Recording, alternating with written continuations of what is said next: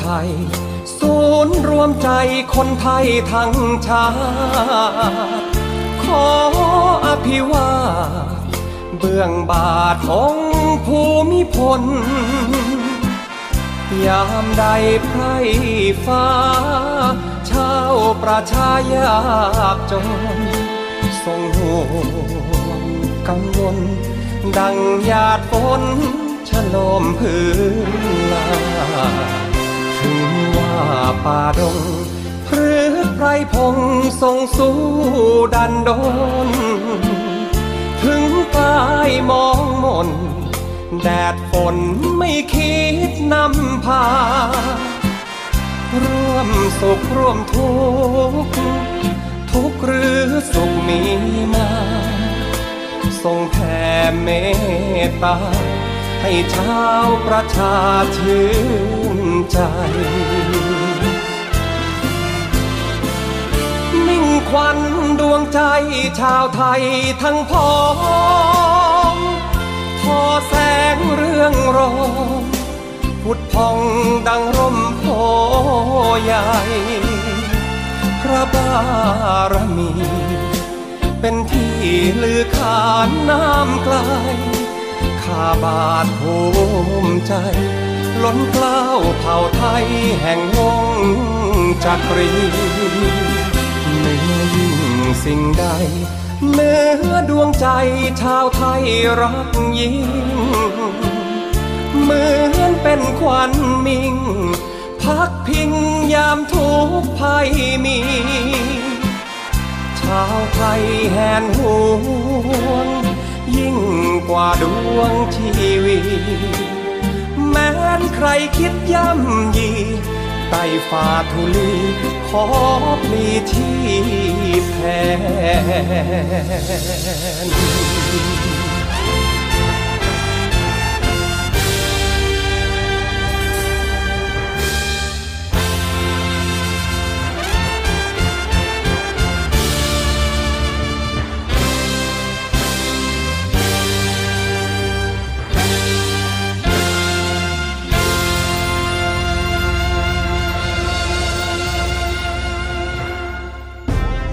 รุปข่าวเด่นตลอดสัปดาห์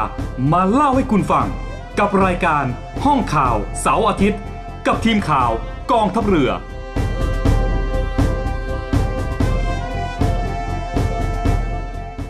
ทักทายคุณผู้ฟังทุกท่านครับ ทางสถานีวิทยุเสียงจากฐานเรือสท5สัตหีบ แล้วก็สท6สงขลารวมถึงสท3ภูเก็ตภูเก็ตครับด้วยนะฮะอ่าวันนี้ก็กลับมาพบกันเช่นเดิมครับ 11นาฬิกา5นาทีกับห้องข่าวเสาร์อาทิตย์ครับ วันนี้อยู่กับผมครับทักษ์ภาวงศ์แล้วก็บอยสุรศักดิ์จันทรมณีนะครับผมก็สวัสดีคุณผู้ฟังสวัสดีพี่ทักษ์ด้วยครับนะผคมรับสวัสดีน้องบอยครับครับวันนี้ก็อาทิตย์ที่ 13 พฤศจิกายนใช่นะครัฮะบกลับมาพบกันเช่นเดิมใช่ครับผมวันนี้ก็เช่นเดิมครับมีเรื่องเล่าเอ่อที่น่าสนใจเช่นเดิมมากมายเลยนะครับผมก่อนอื่นนะก็ใกล้แล้วนะใกล้แล้วประชุมเอเปกใกล้จะประชุมเอฟใครวัจะนเป็นที่เจ้าภาพ16นี้ใช่ครับเป็นเจ้าภาพอย่างเป็นทางการนายกรัฐมนตรีรัฐบาลเองก็ขอให้คนไทยทุกคนเป็น ช่วยกันเป็นเจ้าร่วมภาพกันที่เป็นเจ้าดีภาพที่ดีนะครับต้อนรับอ่าไม่ว่าจะเป็นอ่าหน่วยงานต่างๆ ที่เขาเข้ามาประชุมในบ้านเมืองเรา รวมถึงคณะติดตามหใช่รือว่าพวกนี้นักท่องเที่ยวที่เข้ามาใช่ด้วยนะครับ ก็แสดงตัวเป็นเจ้าบ้านที่ดีให้การต้อนรับนะครับอ่าอัธยาอัธยาอัธยาศัยอัธยาศัยไมตรีอ่าคนไทยเนี่ยขึ้นชื่ออยู่แล้วนะ ขึ้นชื่ออยู่แล้วนะฮะสยามเมืองยิ้มใช่ครับ ฝรั่งชอบนะต่างชาติก็ชอบนะเป็นที่ชอบของชาวต่างชาติ ยังไงก็ฝากพี่น้องประชาชนอะทุกพื้นที่ฝากณนะครับผู้ฟังด้วยนะครับอ่าใช่เป็นครับเจ้าภาพที่ดีนะครับคไม่รับว่าจะทางทางใต้เนี่ยเขาก็ชอบไปเที่ยวทะเลกันอ๋อทะเลนสวยทะเลทะเลสสววยยนะทางฝั่งอันดามันเอง หรือครับว่าผมจะทางเป็นเอ่อเป็นทางฝั่งของอ่าวไทยเองครับเกาะสมุยเกาะสมุยอะไรอย่างเงี้ยพังงานอย่างเงี้ยคนก็ไปเที่ยวเยอะนะครับภูเก็ตเนี่ยก็สำคัญภูเก็ตก็สำคัญครับอ่าเมืองท่องเที่ยวอันดับหนึ่งของไทยเลยใช่นะก็ชาวต่างชาติเนี่ยชอบทะเลภูเก็ตนะครับใช่แล้วก็ครับเทศกาลทีอะไรมาทีก็ไม่ไม่ ไม่มีว่าจะไม่ไปภูเก็ตอ่าใช่ถูกต้องฮะอะเดี๋ยวเรามาเริ่มกันที่เรื่องของเอ่อข่าวดีข่าวดีก่อนนะฮะข่าวดีสำหรับผู้ที่ขับรถรับจ้างสาธารณะนะครับ ทางกรมการขนส่งทางบกเนี่ยเขาก็เผยแพร่ในประกาศราชกิจจานุเบกษาลดภาษีประจำปีสำหรับรถจักรยานยนต์รับจ้างนะครับ แล้วก็เอ่อ รถยนต์รับจ้างสาธารณะเนี่ย90%นะครับมีผลบังคับใช้แล้วตั้งแต่วันนี้เป็นต้นไป อันนี้เป็นหนึ่งในของขวัญปีใหม่ปะเนี่ย ก็น่าจะใช่นะฮะอ่าน่าจะใช่นะครับ ซึ่งทางเอ่อพระราชกฤษฎีกาฉบับนี้เนี่ยออกมาเพื่อช่วยเหลือเยียวยา แล้วก็บรรเทาความเดือดร้อนให้กับผู้ประกอบอาชีพ ขับรถสาธารณะที่ได้รับผลกระทบจากครับการผมแพร่ระบาดของโควิด -19 นะครับ โดยลดภาษีประจำปีสำหรับรถแท็กซี่นะครับ รถ3ล้อรับจ้างแล้วก็ รถยนต์ 4 ล้อเล็กรับจ้าง แล้วก็รถจักรยานยนต์สาธารณะนะฮะอย่างเช่น ถ้าคุณผู้ฟังเนี่ยมีญาติพี่น้องหรือครับว่าขับรถรับจ้างสาธารณะเป็นรถแท็กซี่เนี่ยนะครับน้ำหนักรถประมาณ 1,300 กิโลกรัมเนี่ยจากเดิมจะเสียภาษีอยู่ที่เอ่อ685 บาท ก็ลดเหลือ 68 บาท 50 สตางค์นะครับครับต่อคันนะครับต่อคันนะครับหรือว่าเอ่อน้ำหนักรถ 2,100 กิโลกรัมเนี่ย เดิมเสียภาษีอยู่ที่ 1,250 บาทต่อคัน ก็จะลดเหลือ 125 บาทต่อคันนะครับรถสามล้อรับจ้างนะครับ จากเดิมก็จัดเก็บภาษีอยู่ที่ 185 บาทต่อคัน ก็ลดเหลือ 18 บาท 50 สตางค์ต่อคัน แล้วก็รถจักรยานยนต์เนี่ย จากเดิมจัดเก็บภาษีที่ 100 บาทต่อคัน ก็ลดเหลือ 10 บาทต่อคันเป็นต้นนะครับ เหมือนให้เปล่าเลยนะเหมือนให้เปล่าครับ เหมือนให้เปล่าจริงๆนะนี่คสรับงสัยอย่างหนึ่งอะนอกจากรถรับจ้างแล้ว มีเรือรับจ้างอะแล้วก็สีน่าจะยังอยู่ในเออในในการพิจารณาไม่ไม่มันมีมีรถใช่ไหก็ต้องมีเรือใช่ไหมไม่มีเรือเสียภาษีเปล่าอ่าอันนี้มีไม่ป่ะแน่ใจไม่แน่ใจเหมือนกันว่ามีมันกก็รน่าเสียจะภษีมีนะ แต่ว่าเขากรอบคิดเขาจะคิดยังไงเรือรับจ้าง ก็ส่วนใหญ่ถ้าจะเป็นเรือรับจ้าง ถ้าถ้าในมันคิดเป็นเครื่องยนต์นะ ก็อาจจะได้นะเอออาจจะได้ก็คิดเพราะเป็นมันมันเป็นซีซีเครื่องยนต์เหมือนกันว่าใช้เครื่องดีเซลใช่ไหมแต่เขาอาจจะเป็นใบอนุญาตมั้ยเสียเป็นใบอนุญาตมันก็ภาษีป่ะล่ะใช่ก็เป็นภาษีก็แบอนุญาแต่ตก็ยังไม่มีนะครับคุณผู้ฟังครับอ่าทางทางนี้ทางนั้นนะครับกรมขนส่งเขาบอกว่าการออกมาตรการเหล่านี้เนี่ยก่อนหน้านี้เขาก็เคยช่วยมาแล้วนะ ในช่วงโควิดเขาก็บอกว่ากลุ่มอาชีพพวกเนี้ย ไม่ว่าจะเป็นแท็กซี่จักรยานยนต์รับจ้าง หรือมอเตอร์ไซค์รับจ้างบ้านเราเนี่ยฮะครับ ซึ่งก่อนหน้านี้เขามีมาตรการช่วยเหลือผู้ที่มีอายุเกิน 65 ปีอืมอ่าและก็ไม่เป็นผู้ประกันตนอ่าตามมาตรา 33 มาตรา 39 และมาตรา 40 เนี่ยเขาก็มีเคยให้ความช่วยเหลือมาแล้วครับอ่าแต่อันนี่ก็เป็นมาตรการเสริมล่าสุด อ่ามาตรการล่าสุดที่เขาออกมาลดภาษี อาจจะฟังดูไม่มากนะ แต่มันก็ก็ช่วยได้นะครับใฮก็ช่วยได้ ก็ช่วยได้ ดูบางบางบางคันเหลือแค่10กว่าบาท ใช่ใช่มันก็ยังดี ก็ประหยัดไปได้อีกนิดหน่อยนิดหน่อย อืมนะครับโอเคครับแล้วมีเรื่องอะไรต่อครับน้องบอย ก็เรื่องต่อไปเป็นเรื่องเกี่ยวกับมาตรการประกันรายได้ปีทีครับสี่ 4 นะครับ ซึ่งทางรองนายกรัฐมนตรี แล้วก็รัฐมนตรีว่าการกระทรวงพาณิชย์เนี่ยก็นำเสนอโครงการประกันรายได้ปีที่ฮะ4นะฮะสินค้าเกษตร 4 ชนิดนะครับ ก็จะมีข้าวข้าวโพดมันสำปะหลัง แล้วก็ ปาล์มน้ำมันนะครับเหลือเพียงอืมยางพารานะครับที่ยังอยู่ระหว่างการเสนอคณะกรรมการนโยบายยางธรรมชาติ แล้วก็หากได้รับการอนุมัติเนี่ยก็จะนำเสนอคณะรัฐมนตรีต่อไปครับผมนะครับ ก็เป็นโครงการประกันรายได้ของรัฐบาลตั้งแต่ใช่เริ่มต่อเนื่องป็รัฐบาลมานะครับครับต่อเนื่องมาปีที่สี่ครับส่วนจะประกันยังไงก็ต้องรอดูอีกครั้งหนึ่งนะครับว่า แต่ละปีเนี่ยไม่รู้ว่าประกันมันเหมือนกันป่ะอ่าใช่ครับผมอ่า โดยทางด้านนายวัฒนาศักดิ์นะครับ เสือเอี่ยมเนี่ยซึ่งก็คือตำแหน่งเป็นอธิบดีกรมการค้าภายใน ก็บอกว่าโครงการประกันรายได้ปีที่ 4 นี้ ก็มีแนวโน้มว่าจะใช้งบประมาณไม่มากไม่มากเหมือนปีที่ผ่านมาครับ เนื่องจากว่าอ่าราคาพืชเกษตรหลักทั้ง 4 ชนิดเนี่ยขณะนี้เพราะว่ามีราคาที่ขยับตัวสูงขึ้น เกินเพดานที่มีการประกันรายได้ไว้นะฮะปแล้วครับทำให้รัฐเนี่ยไม่ต้องจ่ายชดเชยส่วนต่างส่วนต่าง โดยปาล์มน้ำมันขณะนี้ เขาบอกว่าปีเนี้ยไม่ต้องจ่ายชดเชยมาต่อเนื่องกันหลายเดือนแล้วนะ โดยปัจจุบันเพราะว่าราคาสูงขึ้นอยู่ที่กิโลกรัมละอ่า5บาท60 ถึง 6 บาท 50 สตางค์ต่อกิโลกรัมนะครับ แล้วก็ครับยังเกินกว่าที่ประกันรายได้ไว้ถึง 4 บาทนะ ซึ่งก็ไม่ต้องชดเชยหลายเดือนแล้ว ครับ เช่นเดียวกับพวกข้าวโพดเลี้ยงสัตว์ ซึ่งปี 65 ไม่จ่ายชดเชยมาแล้ว 12 งวดติดต่อกันอืมอ่าแล้วก็ยังมีแนวโน้มที่ราคานั้นในยังอยู่ระดับที่สูงกว่าราคาประกันครับ โดยปัจจุบันอยู่ที่กิโลกรัมละ 16 บาท 60ตังค์ถึง 18เอ้ย11 บาท 80ตังค์ต่อกิโลกรัม แล้วก็มันสำปะหลังนั้นก็เช่นกันครับ ไม่จ่ายชดเชยมาแล้ว 12 งวดครับอ่าราคาก็ทรงตัว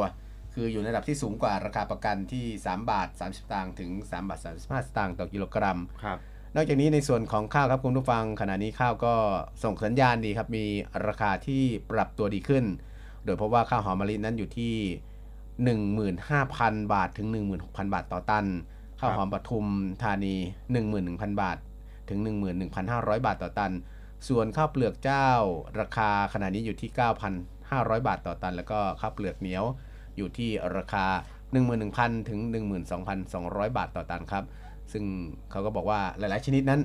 ราคาเนี่ยมันสูงกว่าราคาประกันทำให้รัฐนะไม่ต้องจ่ายไม่ได้จ่ายชดเชยครับนะก็บอกว่าโครงการนี้ก็ไม่ต้องใช้ตังค์อะนะก็ถือว่าเป็นการอ่าคือถ้าถ้ามันต่ำกว่าอืมราคาประกันเนี่ยทางภาครัฐเขาก็ชดเชยใช่ให้นะครับก็เป็นการบรรเทาความเดือดร้อนให้กับก็พี่ถือว่าองเป็นขาขึ้นของสินค้าเกษตรอะในช่วงนี้ใช่ฮะเนื่องจากว่าโลกอาหารต้องการอาหารโลกเนี่ยมันเกิดจากภาวะหลาย ๆ อย่างเนาะใช่ทั้งสภาพอากาศแล้วก็ทั้งภาวะสงครามนะทำให้หลายพื้นที่นะ ขาดแคลนอาหารนะก็เป็นผลดีกับเกษตรกรชาวไทยครับผมสำหรับโครงการประกันรายได้ปีที่ 4 นะครับ ก็จะมีหลักเกณฑ์เหมือนปีที่ 3 ที่ผ่านมานะครับอืมอย่างเช่นข้าวเนี่ยเขาก็อนุมัติวงเงินไว้อยู่ที่ครับผม86,740 ล้านบาทนะครับกำหนดจ่ายส่วนต่างงวดแรก เมื่อวันที่ 14 ตุลาคมที่ผ่านมานะครับ ส่วนงวดสุดท้ายเนี่ยก็จะจ่ายในวันที่ 26 พฤษภาคมปีหน้านะครับอ๋อส่วนมันสำปะหลังเนี่ยครับผมก็ก็ประกันรายได้ที่กิโลกรัมละ 2 บาท 50 สตางค์นะครับอืมไม่เกินครัวเรือนละ 100 ตันนะครับ เริ่มตั้งแต่ครับผม1ธันวาคมนี้ไปจนถึงวันที่ 1 พฤศจิกายนปีหน้านะครับอ่าฮะส่วนข้าวโพดเลี้ยงสัตว์ก็ประกันรายได้ที่กิโลกรัมละ 8 บาท 50 สตางค์นะครับอืมครับเริ่มจ่ายงวดแรกในวันที่ 20 พฤศจิกายนนี้ และปาล์มน้ำมันนะครับ ก็อ่าประกันรายได้ที่กิโลกรัมละ 4 บาท เริ่มจ่ายส่วนต่างตั้งแต่เดือนกันยายนที่ผ่านมาแล้วนะครับผมโดยทาง นายจุรินทร์ลักษณะวิสิทธิ์เนี่ยรัฐมนตรีว่าการกระทรวงพาณิชย์ก็จะนำเรื่องนี้เข้าสู่ที่ประชุมนะครับเข้าสู่การพิจารณาของคณะรัฐมนตรีในวันอังคารที่จะถึงนี้ ส่วนหลักเกณฑ์การจ่ายเงินส่วนต่างประกันรายได้เนี่ยอ่าฮะก็จะครอบคลุมเกษตรกรประมาณ 4.6 ล้านครัวเรือนด้วยกันนะครับ ก็ต้องลุ้นว่าคอรมออังคารเนี้ยอ่าจะพิจารณาอนุมัติไหมมีการปรับอะไรหรือเปล่านะครับว่า อืมแต่ถ้ามองโดยรวมแล้วถ้าทิศทางสินค้าเกษตรก็ไม่น่าพลาดนะอ่าครับผมไม่น่าพก็ลาดนะครับเพราะว่าอนุมัติไปอาจจะไม่ได้ใช้เลยใช่อ่าฮะก็เป็นแค่การกันวงเงินไว้ครับ อ่าเผื่อเผื่อกรณีเหลือเผื่อขาดฉุกเฉิน ใช่ฮะแต่ว่าสินค้า4ตัวนี้ก็อย่างข้าวโพดเลี้ยงสัตว์เนี่ยถ้าให้ให้ถ้าพี่มีที่นะครับ พี่ก็อยากปลูกนะเพราะว่าข้าวโพดเลี้ยงสัตว์เนี่ยนำเข้าปีละหลายหลายตันเลยนะ อืม เป็นไม่รู้ว่าเป็นหมื่นเป็นแสนหรือล้านตันพี่ก็ไม่รู้แต่ว่า แน่นอนอะบ้านเราก็ยังก็ยังขาดนำเข้าอยู่นำเข้าแล้วก็ยังเข้าอยู่ขาดเอ่ออาหารสัตว์เนี่ยเขาเรียกว่าขาดดุลมการค้าใช่เรื่องใช่ของข้าวโพดเลี้ยงสัตว์ใช่อยู่ครับนะครับตอนนี้ ก็ราคาประกันนี่ก็ไม่ขี้เหร่อืม ก็น่าจะโอเคนะ ถ้าใครมีพื้นที่ แล้วเป็นพืชระยะสั้นไงสามเดือนเก็บเกี่ยวอ่าอืมใช่เป็นพืชที่น่าสนใจปีหนึ่งก็สี่วงรอบได้ครับอืมนะฮะอ่าทั้งนี้ทั้งนั้นฮะนอกจากโครงการเหล่านี้นะฮะก็ยังมีอ่าการพิจารณาอีกโครงการหนึ่งนะครับ ในส่วนของ กระทรวงพาณิชย์นี่เขาก็จะมีการสนับสนุนค่าบริหารจัดการเกี่ยวกับคุณภาพผลผลิตทางการเกษตร ผู้ปลูกข้าวไร่ละ 1,000 บาทครับ ซึ่งเขาก็เคยสนับสนุนมานะใช่ก็ใช่หลักการเดิมไม่เกิน 20 ไร่ต่อครัวเรือนครับ ซึ่งก็จะมีการหารือกันในที่ประชุมวันอังคารนี้ด้วยใช่ของคณะมนตรีเนี่ยโดยหลักเกณฑ์เนี้ยเขาพิจารณาแล้วว่าไม่กระทบกระเทือนเอ่อเงินงบประมาณอืมเพราะว่าโครงการเนี้ย มันก็เหมือนโครงการต่อเนื่อง ใช่ใช่นะครับต่อเนื่องโครแล้วงก็ต่อเนื่องเป็นเขาคำนวณแล้วเราว่ามีเงินเพียงพอที่จะชดเชยอ่าไม่ใช่ชดเชยดิเป็นการสนับสนุนเพื่อเป็นการพัฒนาคุณภาพเอ่อสินค้าเกษตรของเรานะครับ ไม่ว่าจะเป็นไอ้พวกโดยเฉพาะข้าวเนี่ยครับอันดับแรกนี่คือข้าวเนี่ยไร่ละ 1,000 บาทเนี่ยอาจจะไปพัฒนาพันธุ์ข้าวหรือว่าไปลดการใช้สารเคมีเนาะอ่าใช่อืมเพื่อให้เป็นอาจจะลักษณะเกษตรอินทรีย์ ซึ่งเขาก็ทำต่อเนื่องมา แต่ทั้งนี้ทั้งนั้นเขาก็บอกว่า เออ เรามีเงินให้คุณอะประมาณเนี้ยซึ่งก็น่าสนใจนะคุณผู้ฟังถ้าใครมีอ่าในส่วนข้าวอยู่อ่านะท่านปลูกเป็นข้าวชาวไร่ชาวนาอ่าชาวนาเกษตรกรชาวนาเนี่ยเข้าโครงการอย่างนี้ยเนี่ยอย่างน้อยๆเนี่ยก็เป็นการที่เราจะได้แบบว่า พัฒนาสายพันธุ์ข้าวแล้วก็อ่าเขาเรียกว่าเรียกว่าอะไรนะเขาเพิ่มเรียกมูลว่าค่าอ่าเพิ่มมูลค่านะของเราเพราะว่านะครับอย่างเกษตรอินทรีย์เอ่อ ข้าวเกษตรอินทรีย์เนี่ยราคาอีกระดับหนึ่งนะ ใช่ใช่อ่าถ้าเป็นข้าวปลูกธรรมดา มีสารเคมี มีปุ๋ยเคมีอะไรเนี่ย มันก็อยู่ในกรอบราคาปกติ ใช่ ถ้าข้าวเกษตรอินทรีย์เนี่ยราคาเพดานมันก็ยืดขึ้นไปอีก ใช่อืมสิ่งเหล่านี้ก็ต้องเข้าไปศึกษาครับผมหาข้อมูลนะครับว่าอืมเพราะว่าอย่างเข้าอ่าทำการเกษตรอินทรีย์เนี่ยมันก็จะมีพวกเอ่อแมลงศัตรูพืช เยอะใช่กว่าที่เขาใช้สารเคมีนะครับใช่ครับแล้วก็ เข้าไปหาข้อมูลเพิ่มมันก็มีเติวิธีจัดการครับบางใช่บางครั้งไม่ใช่ใช้สารเคมีบางอย่างเขาก็ก็ใช้สารทดแทนไปอ่าพวกพวกสะดงสะสเดามุนไพรอะไรเงี้ยต่างๆ เนี่ยอืมกรมวิชาการเกษตรหรือเกษตรจังหวัดเนี่ย ไปขอคำแนะนำเขาได้นะใช่ใช่อืมเขาก็ยินดีให้นะ ผมอ่าเคยไปขอขออ่าเขาเรียกว่าอะไรสารเร่งพอดสองอ่านนะฮะเอามาหมักน้ำหมักที่บ้านเขาก็ให้เขาก็ยินดีแล้วก็ให้ใช่ข้อมูลเกี่ยวกับเรื่องของการอืมทำการเกษตรใช่มาให้ด้วยนะครับ ก็เป็นเรื่องที่ดีมากครับผม ถ้าใครสนใจนะคุณผู้ฟังก็ลองลองติดตามข่าวแล้วก็อย่างน้อยๆน่ะในส่วนของกพาณิชย์จังหวัดอ่าถ้าถ้าพวกนี้เขาจะน่าจะอ่ารู้เรื่องเอ่อถ้าให้ดีนะ ถ้าเป็นถ้าเป็นพี่นะเกษตรกรถ้าในกลุ่มเขตตำบลอะไรเราอำเภอเราเนี่ย ถ้ามีการรวมกลุ่มเนี่ยดีๆใช่จะคดีรับใช่จะดีอย่างน้อยๆก็มัน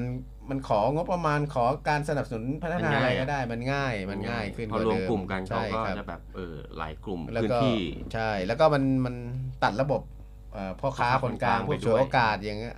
อย่างเอาสารเคมีมาให้เราใช้อย่างเดียวเอาปุ๋ยมาให้เราอย่างเงี้ยอืมถ้าเรารวมกลุ่มกันเราก็ขอสนับสนุนจากภาครัฐได้นะครับใช่คุณผู้ฟังก็ลองคิดดูครับลองระบบระบบอ่ารวมกลุ่มเป็นรัฐวิสาหกิจเนี่ยเขาก็มีมานานแล้วก็สสนับสนุนกันมานานแล้ว เพียงแต่ว่า บางพื้นที่อาจจะยังใช่ยังอาจจะยังไม่ไม่คืบหน้าเท่าที่ควร ก็ลองลองหันมาดูครับเป็นเกษตรแปลงใหญ่นะใช่ใช่ครับถูกต้องครับอะเดี๋ยวช่วงนี้เราพักกันสักครู่ครับพี่ช่วงหน้าครับกลับมาติดตามเรื่องของมาตรการประหยัดพลังงานกันบ้างอ่ครับผมพักสักครู่เดียวครับ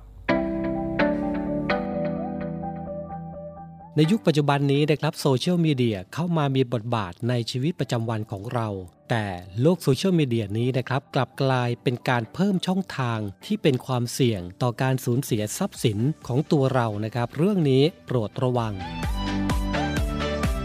ในโลกโซเชียลมีเดียนะครับมีการแชร์ แล้วก็มีการเตือนภัยนะครับลักษณะของมิจฉาชีพ ซึ่งปัจจุบันนี้ต้องบอกว่าหลายคนได้รับผลกระทบกันมากมายเลยทีเดียวนะครับแล้วก็มีการหลงเชื่อให้กับกลุ่มมิจฉาชีพเหล่านี้หลายรายด้วยกันครับ ซึ่งลักษณะของเรื่องนี้นะครับจะเป็นในรูปแบบของจะมีคนโทรศัพท์มาบอกเรานะครับว่าจากไปรษณีย์แจ้งว่าพัสดุที่ทางเราจัดส่งไปนั้นนะครับดำเนินการไม่สำเร็จ พัสดุกำลังจะถูกตีกลับเพราะว่าในพัสดุนั้นนะครับมีของผิดกฎหมายมากมาย ไม่ว่าจะเป็นพาสปอร์ตหรือเงิน หรือเป็นพัสดุที่ต้องห้ามในการส่งพัสดุออกนอกราชอาณาจักรนะครับ จากนั้นเจ้าหน้าที่นะครับจะถามชื่อนามสกุลเพื่อเช็คข้อมูล พบว่าชื่อและนามสกุลของเรานะครับได้มีการส่งสินค้าผิดกฎหมาย ตอนนี้พัสดุตกค้างที่เชียงใหม่ เพื่อที่จะไปยังประเทศจีน ซึ่งตอนนี้นะครับพัสดุถูกระงับอยู่ที่กรมศุลกากร จากนั้นเจ้าหน้าที่ก็จะถามกลับมาว่า เคยกรอกข้อมูลส่วนตัวบนเว็บไซต์ต่างๆ หรือเปล่า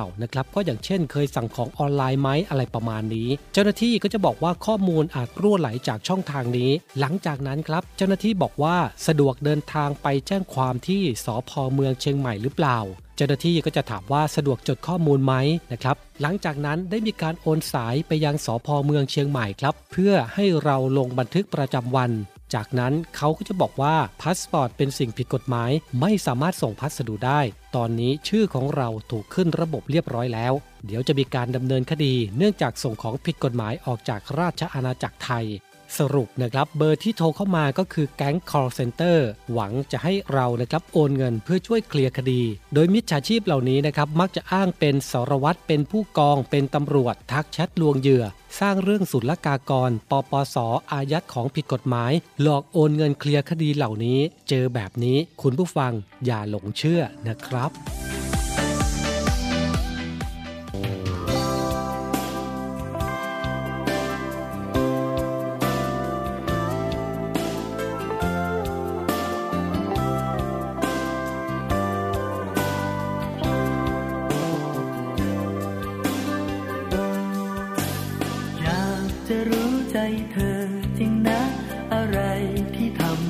เธอ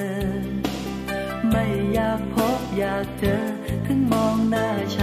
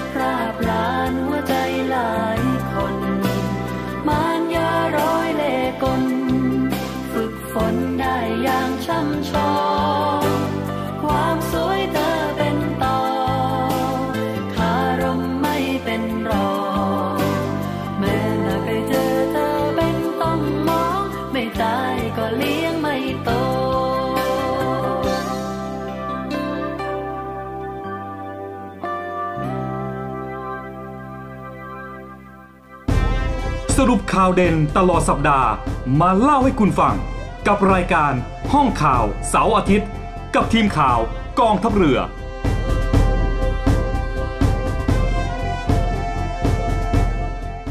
กลับเข้าสู่ช่วงที่ 2 ของรายการห้องข่าวเสาร์อาทิตย์นะครับ ช่วงนี้เรามาติดตามเรื่องของมาตรการประหยัดพลังงานครับผมนะฮะก็ทางกระทรวงอ่าพลังงานเนี่ย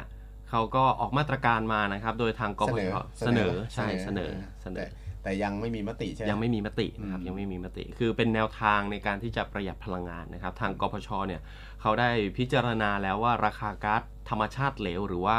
ก๊าซ LNG แล้วก็ดีเซลเนี่ยมันยังมีความผันผวนแล้วก็ปรับตัวสูงขึ้นยังนะครับสูงขึ้นต่อเนื่อง ใช่สูงขึ้นต่อเนื่องรวมทั้งค่าเงินบาทของไทยเองเนี่ยก็อ่อนค่านะครับ จึงเห็นชอบมาตรการบริหารจัดการพลังงานในสถานในสถานการณ์วิกฤตอืมในช่วง 3 เดือนนี้ก็คือตุลาคม ไปจนถึงธันวาคม 2565 นะครับ เพื่อดูแลผลกระทบค่าไฟฟ้าในปี 2566ครับผมนอกจากนี้ก็ยังเห็นชอบเออมาตรการขอความร่วมมือประชาชน แล้วก็ภาคธุรกิจในการประหยัดพลังงานด้วยนะครับ ถ้าหากว่ากรณีเอ่อราคา LNG เนี่ยสูงขึ้นถึง 50 ดอลลาร์ต่อล้าน BTU เป็นต้นไปต่อเนื่อง 2 สัปดาห์นะครับ มาตรการที่ทางกพชเขาเสนอออกมาเนี่ย ก็จะเป็นมาตรการบังคับนะฮะบังคับนะครับปัจจุบันราคา LNG จะอยู่ที่ 28 ถึง 29 ดอลลาร์ต่อล้าน BTU นะครับอืมสำหรับเอ่อมาตรการประหยัดพลังงานครับคุณผู้ฟังจะเป็นลักษณะของของการขอความร่วมมืออย่างเช่น การเปิดเครื่องปรับอากาศนะฮะให้อยู่ที่ 27 องศาเซลเซียสนะครับปิดไฟส่องสว่าง ในพื้นที่ที่ไม่จำเป็นเนาะปิดป้ายโฆษณาเป็นเวลานะครับแต่ว่าถ้าหากอ่าราคาก๊าซ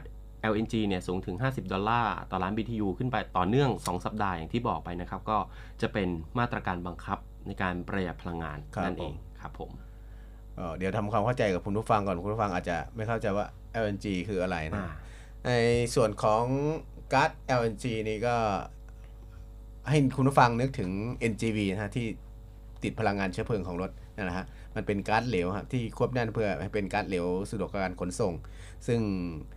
ในภาคของการนำมาผลิตกระแสไฟฟ้าเนี่ยครับเขาเรียกว่า LNG อ่าเอามาเป็นเชื้อเพลิงในการผลิตกระแสไฟฟ้าส่วนถ้าเป็นอ่าในเอามาใช้ในรถเนี่ย ก็จะนิยมเรียกกันเป็น NGV อ่า NGV NGV นะฮะก็เป็นก๊าซที่ค่อนข้างจะมีน้ำหนักในตัวเอง เพราะมันทำให้เป็นของเหลวอะใช่อ่านะฮะสะดวกสบายกักเก็บง่ายนะครัฮะบอ่าแม้จะว่าเอ่อเอ่ออาจจะอาจจะงงว่าเออทำไมราคาก๊าซขึ้นอ่า มามาบังคับให้เราประหยัดพลังงานครับอืมมันจะย้อนแย้งอะไรหรือเปล่าเอ่อก็ต้องบอกว่า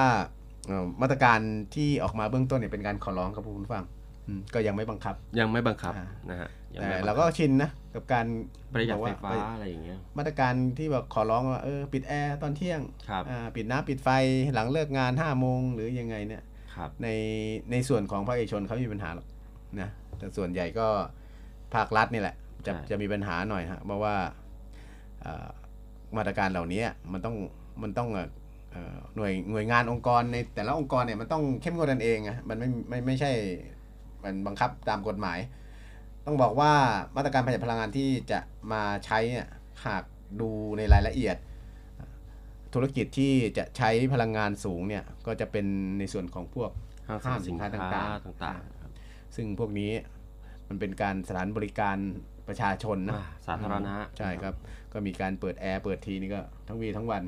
ถูกต้อง แต่มันก็เป็นธุรกิจเขาก็จ่ายเงินอะนะใช่ใช่เขาก็จ่ายเงินแต่ว่าถ้าเราไปบังคับเขาอะมันก็กระทบกับธุรกิจเขาแต่เขาอาจจะขอความร่วมมือพวกเนี้ยพวกห้างสินค้า พวกร้านสะดวกซื้อหรือ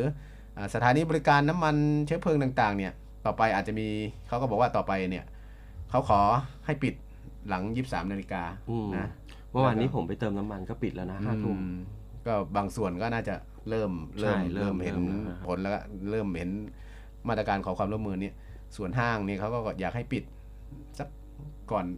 ก่อนที่จะเลิกปิดก่อนที่จะปิดอ่าห้างสัสักกคปรึ่งระมาณสักครึ่งชั่วโมงถึงหนึ่งชั่วโมงอะไรประาณนี้นะครับเพื่อเป็นการประหยัดพลังงานนะส่วนป้ายโฆษณาอย่างที่น้องบอยบอกอะป้ายโฆษณาต่างๆ ตามท้องถนนอย่างเงี้ยครับอืมก็อาจจะให้ปิดเร็วขึ้นอ่าซึ่งใครที่ชอบ ไปตามที่ที่เป็นศูนย์ศูนย์กลางนะศูนย์กลางแหล่งต่างๆ ตามจังหวัดใหญ่ๆ ก็จะมีมีป้ายโฆษณาพวกไฟใช่ LED ต่างใช่ๆนะครับป้ายใช่บนตึกอะไรอย่างเงี้ยอืมครับผม ทั้งนี้เขาก็บอกว่าเนี่ยถ้าการลดใช้ NJV L LNG นะฮะ เมื่อราคาสูงกว่า 25 ดอลลาร์ ต่อล้าน BTU เนี่ย ต้นทุนอืมที่มีต้นทุนต่ำกว่าเนี่ยทำให้ 3 เดือนนี้ ลดการนำเข้าเนี่ย ครับ อ่าก๊าซจาก 18 ลำเรือ เหลือเพียง 8 ลำเรือนะอืมอืมถ้ามาตรการประหยัดพลังงานเนี่ยมันใช้ได้นะ แล้วก็ก็หากราคาเนี่ยต่ำกว่านี้อีกเนี่ย จะทำให้บริษัทเนี่ยอ่าที่นำเข้าก๊าซเนี่ยเร่งนำเข้า LNG มาสำรองเหมือนกัน โดยมั่นใจว่าแนวทางนี้เนี่ยเขาจะทำให้ค่าไฟฟ้าแปรผันในงวดของมกราปีหน้าถึงเมษาปีหน้าเนี่ยไม่สูงกว่าค่างวดปัจจุบันที่รวมค่าไฟฐานอยู่ที่ 4 บาท 72 สตางค์นะครับต่อหน่วยครับอ่าสำหรับในส่วนของมาตรการในสถานการณ์ที่อ่าเกิดวิกฤตราคาพลังงานในช่วงเดือนตุลาถึงธันวาธันวาคมปีนี้เนี่ยครับเขาก็จะมีในส่วนของการให้โรงไฟฟ้าเนี่ยอืมใช้พวกน้ำมันเตา น้ำมันดีเซลเนี่ยมาแทนก๊าซพวกเนี้ยที่ราคาปรับตัวสูงขึ้นเนี่ยครับรวมทั้งหากราคาก๊าซเนี่ยมันลดต่ำลงจริงๆเนี่ยเขาก็จะนำเข้ามาสำรองอืมเหมือนที่เคยเกรินว่าเออมาตุนไว้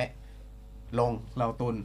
ครับถ้าแพงแล้วก็ลดนำเข้า แล้วเอาน้ำมันเตา น้ำมันดีเซลอ่าไปแทนนะฮะนอกจากนี้ก็มีการหาแหล่งก๊าซใหม่ๆเพิ่มเติมนะโดยเฉพาะแหล่งก๊าซที่ในประเทศเราอะซึ่งก็มีราคาถูกกว่าใช่อ่าใช่ไม่ว่าจะเป็นพื้นที่ที่พัฒนาร่วมระหว่างไทยมาเลเซียหรือ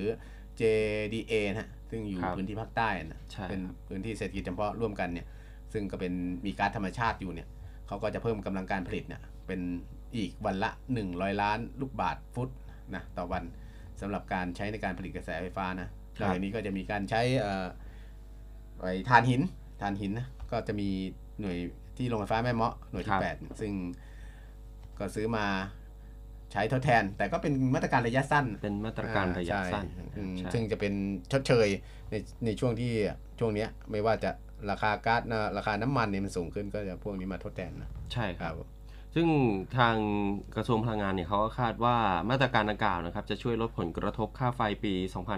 2566 ได้นะครับ แต่สุดท้ายแล้วเนี่ยค่าไฟฟ้าผันแปรอัตโนมัติ หรือว่าค่า FT งวดเดือนมกราคม ถึงเมษายนปี 66 เนี่ยจะลดลงหรือว่าเท่าเดิมนะครับ ก็จะก็อยู่ที่ต้นทุนครับผมต้นทุนพลังงานนะครับ นอกจากนี้ทางกพชเขาก็ยังมีเอ่อมติทบทวน อัตราเงินนำส่งเข้ากองทุนพัฒนาไฟฟ้าด้วยนะครับ จากเดิมเนี่ยที่เรียกเก็บจากผู้รับใบอนุญาตจำหน่ายไฟฟ้านะครับในอัตรา 50 สตางค์ต่อหน่วยเนาะก็เปลี่ยนเป็นเรียกเก็บจากผู้รับใบอนุญาตจำหน่ายไฟฟ้าในอัตราไม่เกิน 50 สตางค์ต่อหน่วยนะครับ ซึ่งแนวทางดังกล่าวครับ คุณผู้ฟังจะช่วยลดผลกระทบค่าไฟฟ้าต่อประชาชนจากสถานการณ์ ราคาพลังงานที่เพิ่มสูงขึ้นในปัจจุบัน แล้วก็เพิ่มประสิทธิภาพของการจ่ายเงิน กองทุนพัฒนาไฟฟ้าให้เกิดประโยชน์สูงสุดต่อทุกภาคส่วนด้วยนะครับฟังแล้วก็งงๆนะหลายกองทุนนะใช่น้ำกมัอนงก็ทุนกองทุนเยอะมากเลย ไฟฟ้าก็มีกองทุนประชาชนก็บอกเออมีกองทุนแล้วก็ยังยังแพงอยู่ใช่ใช่อืมก็มันก็ถ้าแพงเนี่ย มันก็ถือว่าแพงอยู่นะถ้าไฟบ้าน แต่จริง ๆ เศรษฐกิจมันเดินได้ด้วยพลังงาน ใช่ครับ การใช้มากใช้น้อยเออ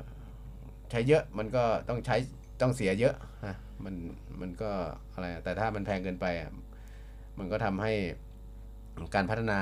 เศรษฐกิจเนี่ยมันก็ทำไม่ได้เต็มที่นะใช่ก็คต้รัอบงมาประชาชนไม่มีกำลังซื้อนะครับเพราราะว่าคาจ่ายต้นทุค่านไฟมันหมเพิ่ดมมันเพิ่มขึ้นใช่ต้นทุนถูกต้องเพิ่มครับขึ้นนะซึ่งก็มีความเห็นนะจากสภาองค์การนายจ้างผู้ประกอบการการค้าอุตสาหกรรมไทยเนี่ยถ้าพูดถึงมาตรการที่ภาครัฐเสนอมาเนี่ยครับเขาก็บอกว่าเขาเห็นด้วยนะส่วนหนึ่งเขาเห็นด้วย เพราะว่าอ่า การประหยัดพลังงานเนี่ยอืมถึงแม้มันจะมีผลกระทบอยู่ แต่ว่ามันก็ส่งผลดีในเรื่องของต้นทุนนะฮะใช่ครับอ่าไม่ว่าจะเป็นผู้ประกอบการขนาดกลางขนาดย่อมเนี่ยก็มองว่ามันมันมันใช้ได้จริงแหละก็ในการที่ออกมาให้ปิดไฟนู่นให้ปิดนั่นปิดนี่นะใช่มันก็ลดแต่ต้นทุนของเขาด้วยใช่ แต่ว่าเขาก็มองว่า รัฐบาลเนี่ยควรจะชี้ชัดไปไหมชี้ชัดมาตรการเนี่ยที่จะออกมาเนี่ย ควรจะระบุให้ชัดเจนว่า ต้องทำอะไรยังไงอ่าบ้างการปฏิบัติต่างๆ เนี่ยเออคือคุณคุณเป็นภาคอุตสาหกรรมขนาดใหญ่ขนาดกลางหรือขนาดย่อมหรือหมู่หรือบ้านเนี่ยอ่าควรจำกัดยังไงอ่าครับแบ่งให้เป็นชัดเจนเลยบ่งชี้ให้เห็นว่าเนี่ยมาตรการแบบเนี้ยอ่าสำหรับกลุ่มนี้กลุ่มนี้เนี่ยดีกว่าขอความร่วมมือใช่ถามว่าขอความร่วมมือเนี่ยไม่ทำก็ได้ไงถูกต้องครับถามว่ามันจะได้ผลไหมอ่าอย่างเอาเอาง่ายๆเลยอ่าถ้าบ้านเราเนี่ยเราบอกว่าเฮ้ยเนี่ยขอให้เปิดไฟสัก จากห้าดวงเหลือสี่ดวงไหมเออบางบ้านทำบางบ้านไม่ทำอ่าแต่ถ้ามีการบังคับหรืออะไรเนี่ยมันจะมันจะเห็นผลแล้วว่าเออลดไฟละดวงดวงดวงเนี่ยมันก็จะลดปริมาณการใช้นะครับซึ่งมุมมองประชาชนการประหยัดพลังงานในครัวเรือนเนี่ยเขาก็ทำอยู่แล้ว ใช่อ่าไม่มีใครเนี่ยจะจะอยากไม่อยากจ่ายจ่ายค่าไฟค่าไฟเยอะแพงอ่าเลยเนี่ยอ่าใช่ไหมล่ะ ยกเว้นว่าไม่ไหวจริงๆคือเวลานอนอะเออบางคนเปิดแอร์ไม่ไม่เปิดมันนอนไม่ได้ใช่ไหมนอนไม่ได้อ่าแต่มันก็บางคนจำกัดเวลาอาจเขาอาจจะลดลงจาก เออมาปิดตีสี่ไม่ได้เวลาเปิดปิดเองใช่ประมาณใช่นี้เพเดี๋ยวราะว่าว่าแอร์ก็ตั้งเวลาเปิดปิดเพราะได้ว่าอยู่แล้วแต่ละบ้านเนี่ยเขารับผิดชอบจ่ายเองไงครับอ่าพวกร้านอาหารพวกอะไรต่าง ๆเขาก็ทำเช่นกันเขาก็มีอ่าองค์กรเขาดูชัดเจนอะแต่อันเนี้ยเขาเขาเป็นห่วงเขาบอกว่าเป็นห่วงพวกสำนักงานขนาดใหญ่แล้วก็พวกอ่าหน่วยงานภาครัฐต่างๆ เนี่ย อืม ควรจะทำยังไงอ่าใช่ไหมเพราะว่านโยบายออกมาเนี่ย คนที่ใช้จริง ๆ เนี่ย ประชาชนอะมันแทบไม่มีปัญหา แต่ถ้าเป็นองค์กรขนาดใหญ่ ธุรกิจขนาดใหญ่ พวกเนี้ยมันจะมีผลต่อการใช้พลังงานครับซึ่งซึ่งถ้าจะให้ลดปริมาณการใช้เนี่ยควรจะมีมาตรการที่หนึ่งสองสามอ่สี่หนึ่งมาสามสี่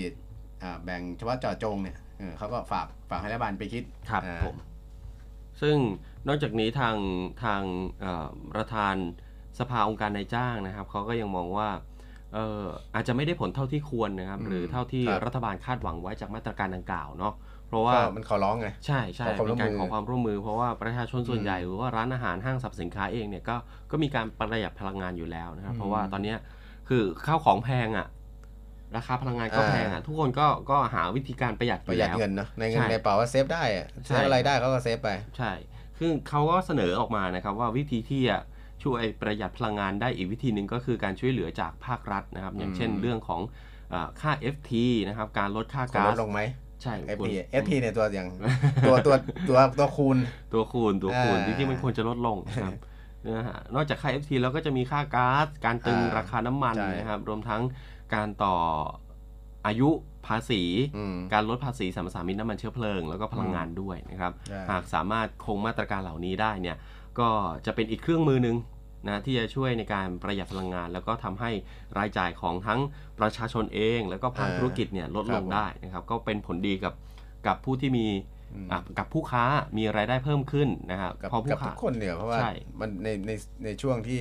มีปัญหาเรื่องค่าไอ้ที่ราคาพลังงานมันสูงขึ้นนะถูกต้องครับอืมเพราะว่า พอผู้ค้ามีมีเงินครับมากในกระเป๋าเพิ่มขึ้นเนี่ย ก็ก็ส่งผลบวกกับกับเอ่อเออลูกจ้างด้วยอืมนะครับใช่แล้วก็มีเงินไปกระตุ้นเศรษฐกิจด้วยครับนะผมแต่ว่า เขาก็กำชับ เน้นย้ำว่าอืมรัฐบาลต้องเดินหน้าเรื่องนี้อย่างจริงจัง มันก็ถูกต้องนะเพราะถ้าคุณจะออกอะไรมาเนี่ยคุณต้องเป็นตัวอย่างเขาด้วย ใช่ไหมใช่ครับถ้าแล้วก็ถ้าออกมาบังคับใช้เนี่ยก็ต้องบังคับใช้จริงจัง ถ้าจะขอร้องเนี่ย มันก็เหมือนใครจะทำก็ได้ไม่ทำก็ได้ทำก็ได้อืถูมกต้องแล้วก็เนี่ยเขาก็เสนอง่ายๆนะวิธีง่ายๆเนี่ยเขาบอกว่าเออภาครัฐควรจะทำเริ่มจากนี้ก่อนไหมการปลูกฝังเด็กครับ อืม ซึ่งการปลูกฝังเด็กในโรงเรียนให้รู้จักเรื่องพลังงาน และวิธีการประหยัดพลังงานเนี่ยอ่าพี่ก็ว่าเป็นเรื่องที่ดีนะเป็นเรื่องที่ดีครับเป็นเรื่องที่ดีมากด้วยเพราะทุกวันนี้สังเกตว่าอ่าเอาเด็กที่บ้านเราลูกเต้าลูกหลานอย่างเงี้ยอะง่ายๆเลย เปิดไฟทิ้งไว้ห้องนงห้องน้ำเข้า เปิดปุ๊บ ออกมาอืมห้องน้ำก็เปิดทิ้งอย่างนั้นอะมันไม่ได้ใช้ไงก็ไม่ได้ปิดอ่าถ้าเราเริ่มจากเอ่อสอนสอนเด็กที่บ้านเราก่อนสอนลูกสอนหลานเราก่อนใช่ไหมเออ ไม่ใช้แล้วก็ปิดนะครับ อะไรประมาณนี้ แล้วก็โรงเรียนนี้ก็ให้รู้จักว่าคุณค่าของพลังงานและวิธีการประหยัดพลังงานเนี่ย ซึ่งเขาก็บอกว่าควรจะเริ่มจากการประกวดเรียงความไหมเคยเขียนป่ะล่ะเรียงความเคยสมัยเนี้ยอ้าวสมัยเนี้ยสมัยนี้สมัยนี้ก็มีไหมสมัยนี้โอ้โหยากนะน่าจะน้อยลงเออแต่ก่อนเพราะอะส่วนใหญ่จะเป็นการทำรายงงรายงานทางเรียงความนี่เขียน จนเป็นเรื่องสมัยก่อนนะเขียนจนวันดินสำคัญสอขุดสำคัญเนี่ยวันพ่อวันแม่วันอะไรเรียงความอะไร ห้องเรียนของฉันเรื่องอะไรใช่ต่างใช่ๆโอ้โหเขียนเขาเยอะก็มีแยะประกวดใช่ประกวดเขียนเรียงเรียงความความนะครับแล้วก็ประเอ่อเขียนเรียงความเอาคะแนนด้วยเนี่ยอืมเขาบอกว่าเริ่มจากตรงนี้ก่อนไหม เพื่อที่จะให้เกิดความตระหนักรู้อ่าให้ทั่วถึงในในส่วนของการปลูกฝังตั้งแต่เด็กครับซึ่งก็ควรจะทำทั่วประเทศนะทุกโรงเรียนนะฮะใช่ซึ่งทั้งนี้ทั้งนั้นเนี่ยมันมันก็จะเป็นผลดีในระยะยาวครับ แล้วก็เพราะว่าต้องมองว่าทุกวันเนี้ย เขาบอกว่าราคาน้ำมันเนี่ยโอ้ครับยโอกาสที่มันจะลดเนี่ยมันยากยากยาก มันอีกนานเนี่ยราคาเนี่ยน้ำมันดิบ มันยังแพงอยู่เลย มันมีแต่พุ่งขึ้นสถานการณ์ต่างๆเนี่ยมันไม่เอื้อ จะบอกให้ใช้บอกว่าขอความร่วมมือเนี่ยโอ้ มันเป็นไปได้ยาก และการออกมาตรการบังคับใช้จริง ๆ เนี่ยคือควรจะบังคับนะ แต่การปลูกฝังเนี่ยก็จำเป็นนะครับเขาก็ฝากไว้ แต่ทั้งนี้ทั้งนั้นก็มันก็มองเขาก็มองนะ สภาเนี่ยสภาอุตสาหกรรมสภาอะไรพวกเนี้ยเขาก็ครับมองว่า อ้าวคุณส่งเสริมการท่องเที่ยว แต่คุณบอกให้ประหยัดพลังงานอ้าวมันเป็นยังไงมะมันย้อนแย้งกันปะอ่า แต่พูดถึงก็ย้อนแย้งอะแต่ว่านักท่องเที่ยวอะสองทุ่มกลับบ้านปะล่ะเออคุณไปเที่ยวไหนคุณต้องใช้ไฟหมด คุณเดินทางไปไหนคุณจะขับเคลื่อนอะไร มันต้องใช้ไฟเขาก็มองว่า ให้ประหยัดนะแต่ว่าส่งเสริมการท่องเที่ยวหาเงินรายได้เข้าประเทศ มันดูขัดแย้งกันโดยหมด ใช่ครับอืมจึงจึงเห็นควรว่ารัฐบาลเนี่ย ถ้าจะทำจริงๆเนี่ย เอามาตรการเอาออกมาตรการไปเลยกำหนดกลุ่มเป้าหมายอ่า ธุรกิจแบบไหนเปิดยังไง ไม่ใช่คุณออกมาตรการตีขุมแบบว่าขอความร่วมมือไปลอยๆอย่างเงี้ยครับเออแล้วก็เห็นว่าควรเนี่ยเริ่มจากหน่วยราชการก่อนไหมอืมเพราะสำคัญอะไรหน่วยราชการเนี่ยบางครั้งเนี่ยจะสังเกตได้ว่าอะคุณไปอำเภอคุณไปไหนไปไหนหน่วยงานแม้แต่อ่าที่เราอยู่เคยชินเคยอยู่อย่างเงี้ยครับเออคนอยู่คนเดียวเปิดแอร์ห้องโถงใหญ่เบ้อเลอบาร่าอ่าใช่ไหมแล้วก็เปิดแอร์กันทุกทั้งวี่ทั้งวันอ่าหน่วยงานภาครัฐเนี่ยสำคัญเขาก็บอกว่าเออ คุณลองจากหน่วยงานภาครัฐก่อนไหมโดยเฉพาะคณะมนตรีอะคุณเป็นผู้นำประเทศ คุณเป็นผู้บริหารประเทศควรใช่ไหมเป็นตัวอย่าง ใช่คนเป็นตัวอย่างใช่ไหมคุณไปประชุมเนี่ยคุณเลือกได้ไหมใส่สูทผูกเนคไทแล้วก็จะได้เปิดไม่แอร์ร้อนเย็นๆเออลองมาเปลี่ยนเป็นผ้าแบบสบายๆผ้าคลายง่ายๆไหมแอร์จากเปิด 22 องศาคุณเหลือ 26 องศาได้ไหมล่ะอ่าคุณทำเป็นตัวอย่างให้คนเห็นไหมเพราะคุณประชุมออกทีวีนะโอ้ใส่สูทผูกเนคไทอย่างหล่อ ครับอ่าเปิดแอร์ซะเย็นฉ่ำเลยอ่าลองลองลดไหมเป็นตัวอย่างให้เขาเห็นก่อนนี่เขาฝากมานะ ก็ฝากมาเออฝากมาอย่างนี้อะก็ลองรัฐบาลก็ลองกลับไปคิดดู ใช่ครับก็ก็ลองนำไปพิจารณาดูใช่เพราะว่าทั้งหมดทั้งมวลนะครับ มันก็ก็ขึ้นอยู่กับผู้นำผู้นำประเทศนะครับ เราก็อืมในเมื่อเราจะเอ่อกระตุ้นเรื่องของการประหยัดพลังงานก็ต้องก็ต้องถือธงนำไปเป็นตัวอย่างไป แต่มันอันนี้นะ มันก็เคยมีมีระยะหนึ่งมีช่วงหนึ่งนะที่แบบว่า ร่วมใจอาหารสองอะไรอย่างอ่าเงี้ยหันสองแล้วก็มีหมายหมายถึงอะรัฐบาลเนี่ยมีช่วงหนึ่งแต่จำไม่ได้มันก็ทุกรัฐบาลอะที่บอกว่าใส่ผ้าไทย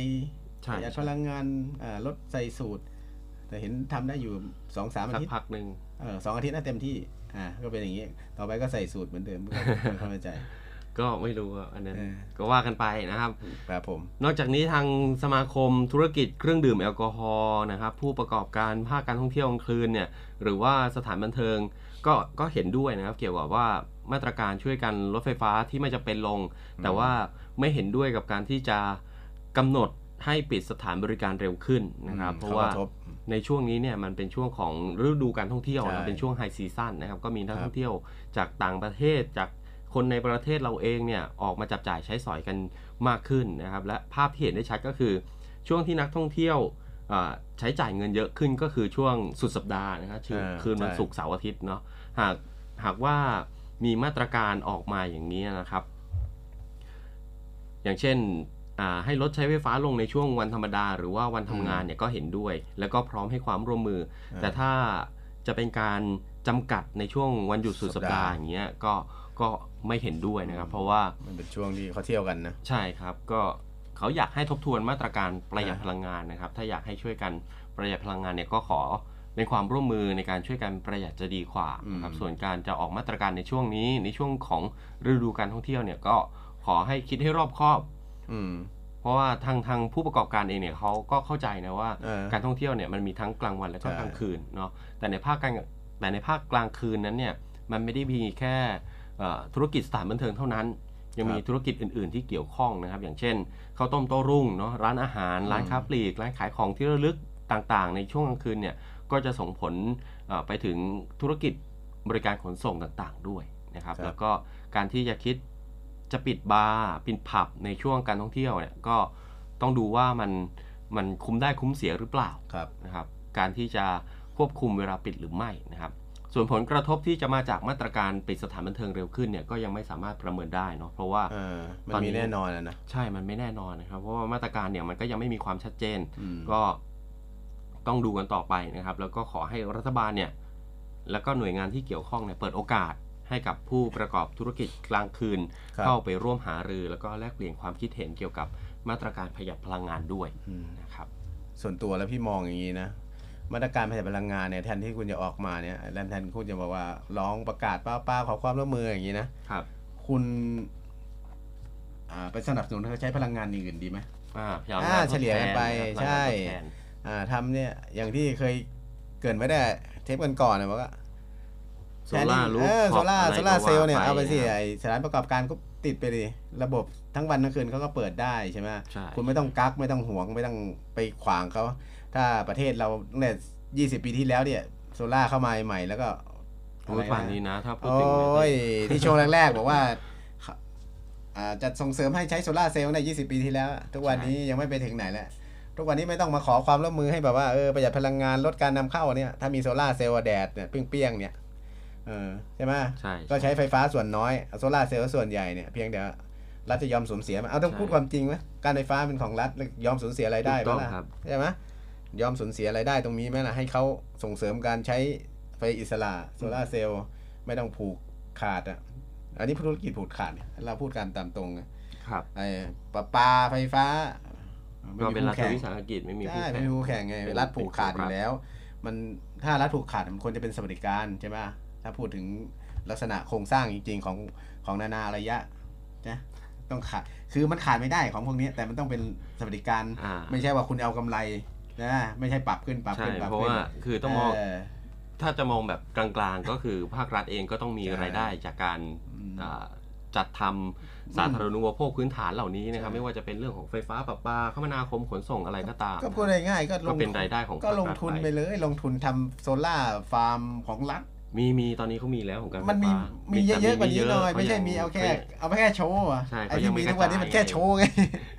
เขายังไม่กระจายเขายังไม่กระจายเพราะไอ้พวกนี้มันไม่ได้ซื้อไงเข้าใจปะมันไม่มีถูกได้ซื้อถ้าได้ซื้อแล้วมันได้ใช้งบ อืมอืมไอ้พวกเนี้ยดูดจากท้องฟ้ามาเออไม่ต้องลงทุนคุณติดแผงคุณลงทุนครั้งเดียวคุณติดแผงเราซ่อมทำต้องซ่อมบำรุง มันไม่ได้มีซื้อรายเดือนซื้อรายไตรมาสถูกอ่าถูกไม่เอ้าก็คุณผู้ฟังก็คิดเอาแล้วว่า ถ้าการเกิดการซื้อขึ้นมามันเกิดอะไรขึ้นนะฮะมันก็เลยไปไม่ถึงไหนไงไอโครงการอันเนี้ยเราก็พูดเหมือนชาวบ้านอะเนาะ ชาวบ้านรู้อย่างเงี้ยเราเห็นก็อย่างเงี้ย อย่างนี้ครับทางเออ เพราะว่าเอ่อก็ต้องรอดูครับคุณผู้ฟังว่าในการพัฒนาประเทศในในระยะต่อไปที่เขาจะมีการ ครับ เอ่อสนับสนุนผู้ประกอบการหรือว่านักลงทุนต่างชาติเข้ามาผลิตแบตเตอรี่ในประเทศไทยเนี่ยโครงการโซลารูฟท็อปหรือว่าโซลาเซลล์เนี่ยมันจะอืมขยายตัวได้มากน้อยแค่ไหนนะครับถ้าขยายโอเคตัวมากขึ้นก็แต่มัน มันก็ดีก็ดีครับ ส่งผลดีกับประชาชนแน่นอนนะคไม่รับไม่ต้องแน่นนไม่ต้องไปพ่วงกับเสาไฟเลยนะถูกต้องครับาส่งทุกผวันลดีนี้แน่นอนก็มีระบบปิดระบบไฟฟ้าออฟกริดเนี่ยก็มีมีอยู่ ใช่ครับอืมก็แต่ก็ลงทุนประหน่มาอณยนี้นะฮะโอเคครับ ก็วันอาทิตย์นี้อ่าก็ถึงว่าวันอาทิตย์ก็วันสุดท้ายเนาะวันสุดท้ายอ่ของสัปดาห์นี้ก็สัปดาห์นี้นะครับก็คุยพอหอมปากหอมคอนะครับก็อัปเดตมาเอามาอัปเดตให้คุณผู้ฟังอ่าได้ครับได้ผมติดตามรับฟังกันนะครับ ไม่ว่าจะเป็นเรื่องของเอ่อ มาตรการประหยัดพลังงาน มีความคิดเห็นยังไงก็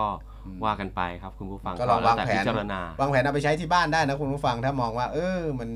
มันบางส่วนที่เราพูดอาจจะเป็นเออไปสะกิดว่าเอออาจจะจริงนะใช่ไหมมีตรงใจคุณผู้ฟัง เอาไปทำที่บ้านก็ได้ ถ้าเราใช้ไฟไม่เยอะลงทุนครั้งเดียวใช่อ่าไม่ต้องง้อไม่ต้องง้อขอเอ่อการไฟฟ้าด้วยอืมเออก็ไม่ต้องไปยื่นเรื่องนู่นนี่นั่นใช่ซื้อแผ่นโซลาร์เซลล์ไม่ต้องรอเสาไฟฟ้าติดที่บ้นไม่ต้องรอสายไฟครับอยู่ไหนก็ใช้ได้หมดอ่าอ่านะครับนะพื้นที่ไหนที่เอาเอื้ออำนวยอืม แต่ผมเชื่อว่าเมืองไทยมันเอื้ออำนวยทุกพื้นที่อะใช่อ่าบ้านแดเราดเมืองร้อนเออร้อนไม่ต้องร้อนห่วงไม่มีหิมะครับ เชื่อผมว่าหิมะไม่ตกแน่นอนนะครับก็เออประมาณนี้ครับคุณผู้ฟังครับผมครับกลับมาพบกันใหม่โอกาสหน้าสำหรับวันครับนี้ต้องลาคุณผู้ฟังไปก่อน สวัสดีครับ สวัสดีครับ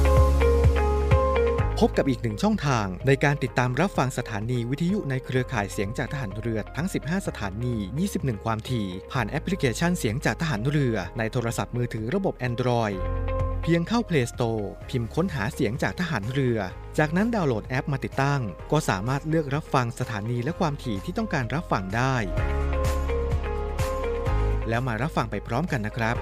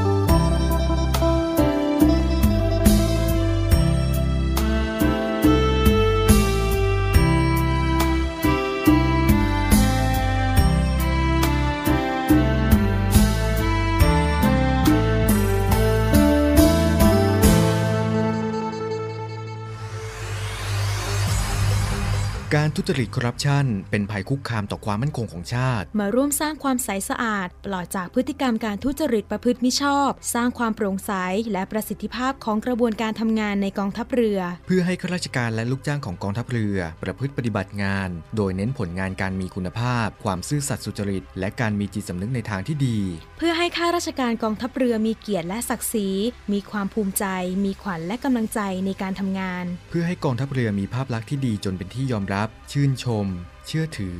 ศรัทธา พึงพอใจ และประทับใจในการทำงาน และผลการทำงานของกองทัพเรือ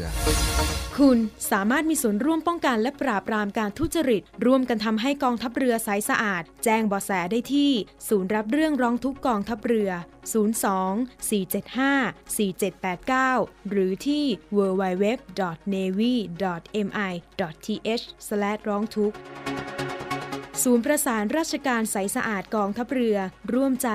กองทัพเรือไทย ใสสะอาด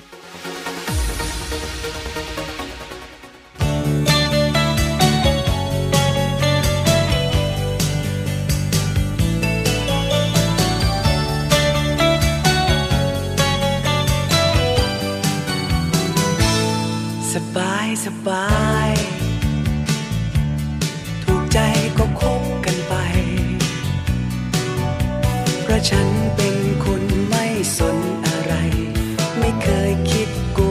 วน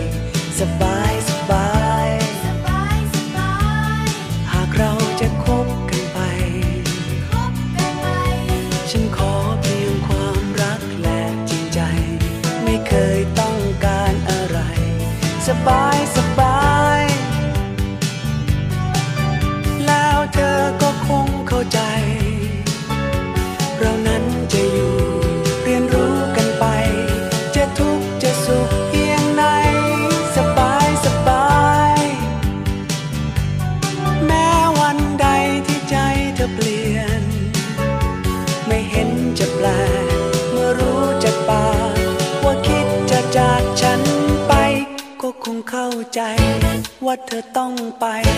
ก็คงเสียใจและคงเสียดาย แต่ก็ยังสบาย หากเธอจะทิ้งกันไป เพราะฉันเป็นคนไม่ฝืนใจใคร